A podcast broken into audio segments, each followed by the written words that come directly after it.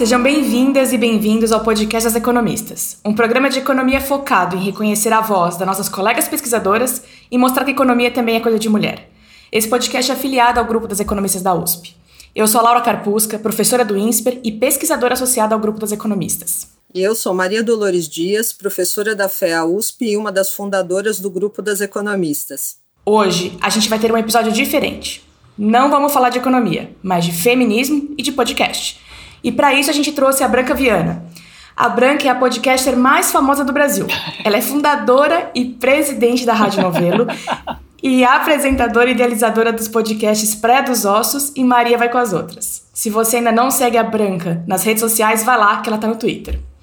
Branca, a gente está super feliz em ter você aqui no podcast. Eu até falei para a Branca, quando ela entrou aqui na nossa gravação, que ouvir a voz dela no podcast das Economistas foi, foi muito interessante. Eu me senti assim, praia dos ossos, Maria vai com as outras.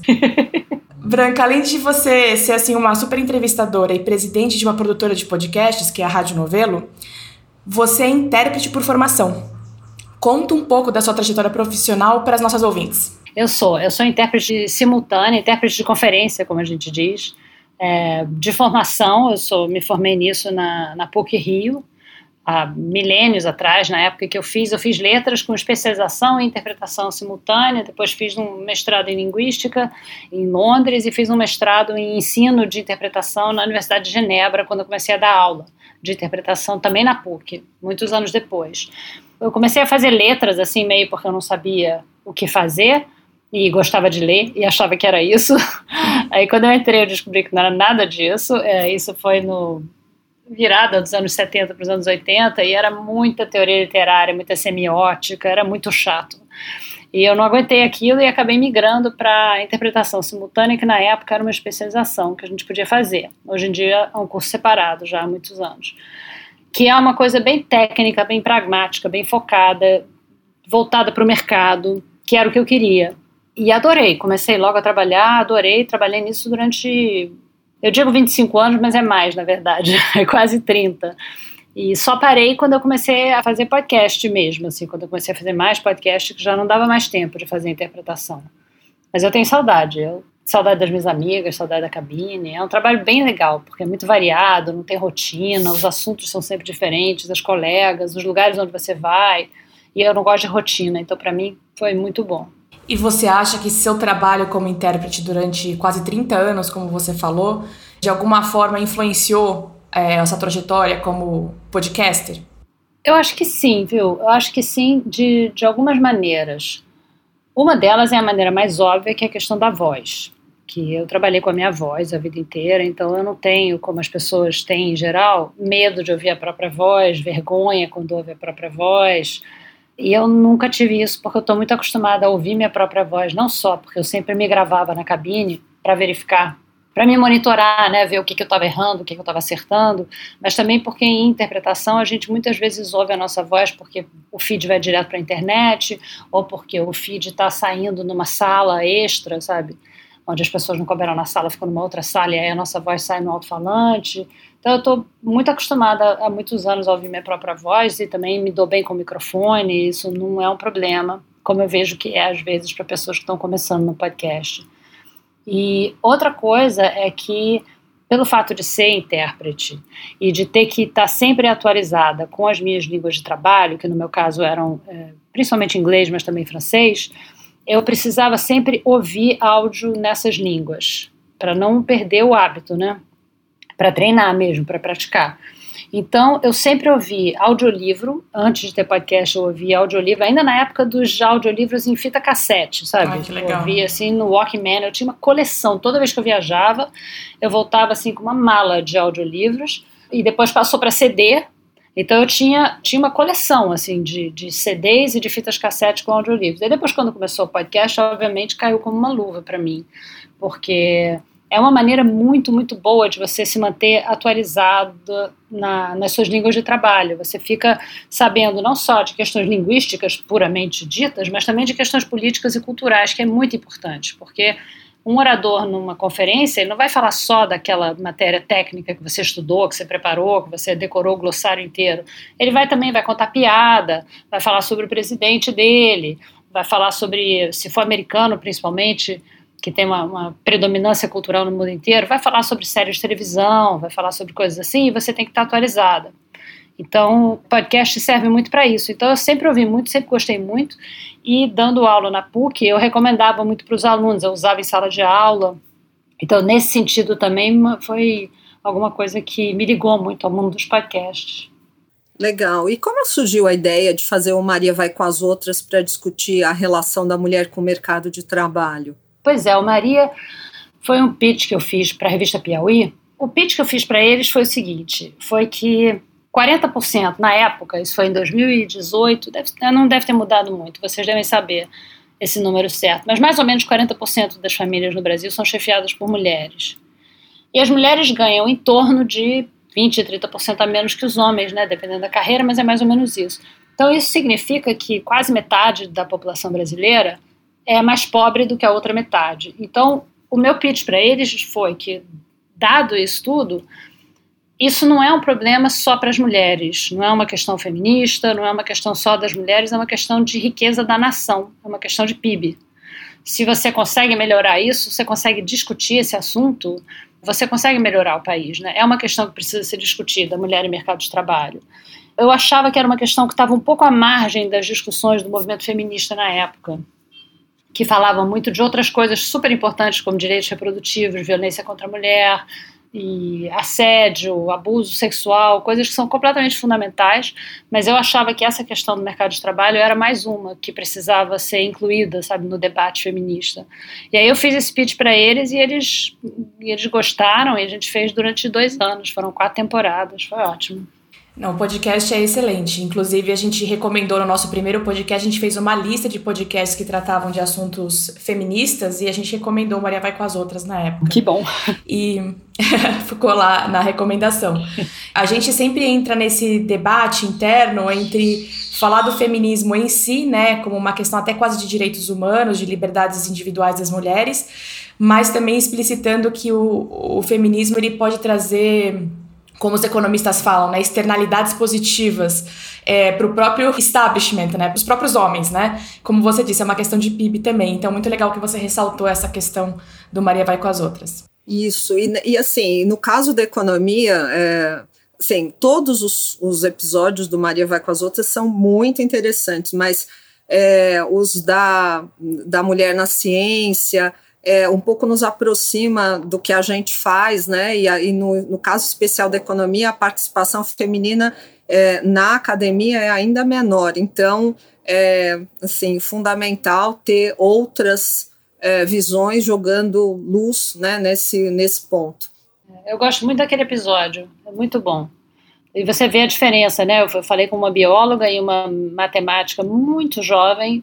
Ela é muito jovem ainda, né? Porque ela, na época acho que ela tinha vinte. vinte e um, acho que ela... vinte e um, é. Talvez, né? Contando que a mãe dela, a mãe dela dizia para ela que menina não é boa em matemática, né? Uhum. É, é difícil. Não, o episódio é, fa- é fantástico mesmo.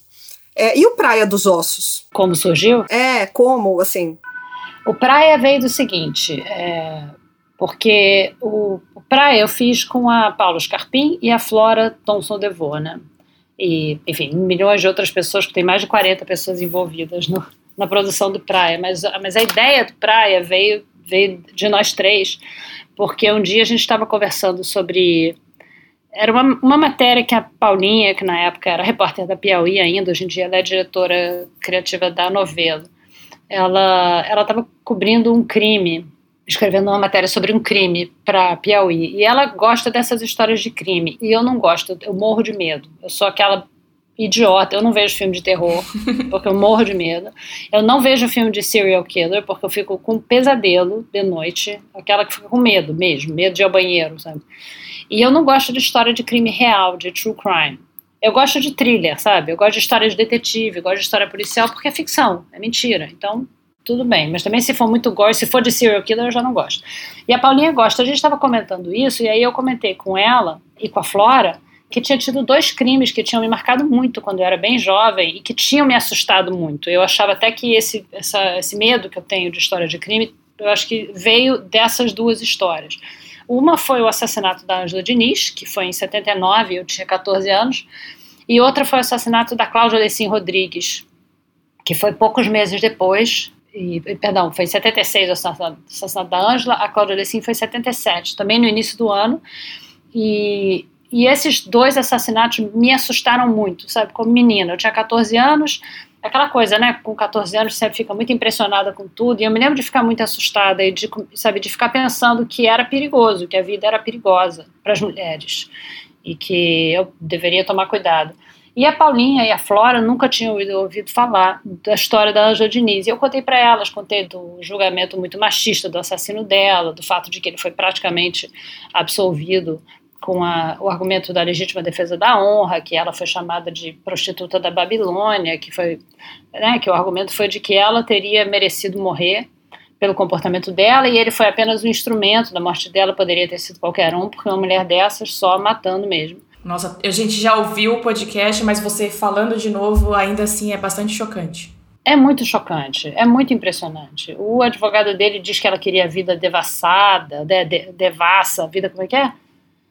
Liber, libertina e devassa, que ele diz. Que ela queria a vida livre, libertina, devassa, que ela era uma prostituta da Babilônia, uma Vênus lasciva, uma mãe desnaturada, e que o Doca Street, o assassino dela, era...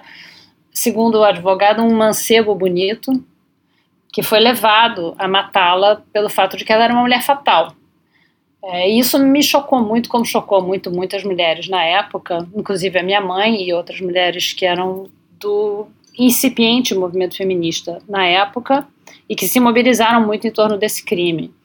E a Paulinha e a Flora nunca tinham ouvido essa história. Quando a gente começou a conversar sobre isso, a gente percebeu que essa seria uma super história para contar em podcast. E a gente percebeu que as pessoas não conheciam, porque elas não conheciam, e elas são, são interessadas nessas histórias de crime, são feministas e são super bem informadas. Então, se elas não conheciam, ninguém, ninguém conheceria, ninguém mais jovem, ninguém que não estava vivo naquela época, adulto, conheceria. E aí a gente falou, não, então vamos, vamos, vamos fazer esse podcast. Só que para fazer esse podcast, a gente sabia que não dava para fazer dentro da Piauí, que a Piauí não teria nem interesse, nem orçamento, nem equipe, nem conhecimento para fazer isso, né? Então, a novela foi um pouco uma consequência da vontade de fazer o Praia. E aí a gente falou, nós vamos criar uma produtora nossa em que a gente possa desenvolver esses projetos narrativos de fôlego, que são projetos que dão muito trabalho, que levam muito tempo. O Praia levou quase dois anos para ficar pronto. O Retrato Narrado, que é um que a gente fez sobre o Bolsonaro, não sei se vocês ouviram, sim, com a Carol Pires, também foi produzido ao mesmo tempo que o Praia. E quando a Carol veio fazer o pitch do Retrato Narrado, a gente não tinha nem escritório ainda. Estava usando um escritório emprestado. É, e foi produzido mais ou menos ao mesmo tempo. Também levou isso, sabe? Também levou uns quase dois anos, um ano e meio, dois anos para ficar pronto. Dá muito trabalho. Então, a gente achou que a gente tinha que criar a nossa produtora para tentar tornar isso viável. E aí é que surgiu a novela, o Praia e a novela e todos os outros paquetes que a gente produz. Agora que você falou sobre essa sua experiência com Maria Vai com as Outras, com o Prédio dos Ossos, a criação da novelo, você falou um pouco disso na questão do Maria Vai com as Outras, né? De trazer essa percepção de que feminismo era uma questão de P I B também. Mas houve alguma outra mudança de percepção também a respeito das desigualdades de gênero depois que você se envolveu com esses dois projetos especificamente? Olha, com relação a Maria... É, muito, porque o Maria era um podcast em que eu entrevistava pessoas que tinham tudo quanto é tipo de profissão.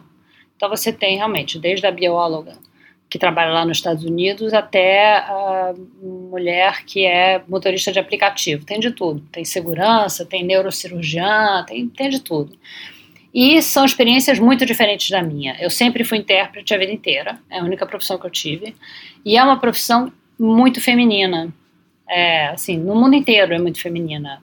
O cálculo que fazem internacional é que setenta e cinco por cento das intérpretes são mulheres. Então é uma profissão muito dominada por mulheres. Então algumas coisas ficam mais fáceis nesse sentido. Por exemplo, eu tenho dois filhos que hoje em dia são adultos, mas eu, eles cresceram comigo na cabine, sabe? Então os dois eu conseguia levar para amamentar em congresso, sabe? Cansei de dar de mamar, sabe, no banheiro do Rio Centro, que aliás é um nojo. E, sabe, banheiro de hotel, banheiro de centro de conferência, essas coisas. Por quê? Porque as minhas chefes eram mulheres. Todas tinham filhos, todas já tinham passado por isso, sabe? Então, sabe, isso ajudava. Sei lá, criança que tem, sabe, passa mal, desidrata, você passa a noite inteira no hospital, aí às seis da manhã você tem que ir para um congresso. é, de perfuração de poço de petróleo, você não consegue, né? Então, sabe, mais de uma vez, eu socorri amigas nessa situação e fui socorrida por amigas nessa situação, sabe? De te ligarem às cinco da manhã e dizer, pelo amor de Deus, vai lá para a Petrobras, porque eu estou no hospital aqui, não tenho o que fazer. Então, essa experiência de conversar com essas mulheres todas, sabe? É, neurocirurgiã, engenheira, e bióloga, e motorista de aplicativo, e segurança, e prostituta, é, todas as profissões que eu entrevistei, eu aprendi muito, sabe, dessas outras profissões e de como é a vida das mulheres nessas outras profissões, com o ponto em comum de que todas elas sofrem discriminação e machismo ao longo de todas as profissões. Nem todas sabem disso, quer dizer, nem todas sabem, é diferente, não é exatamente isso.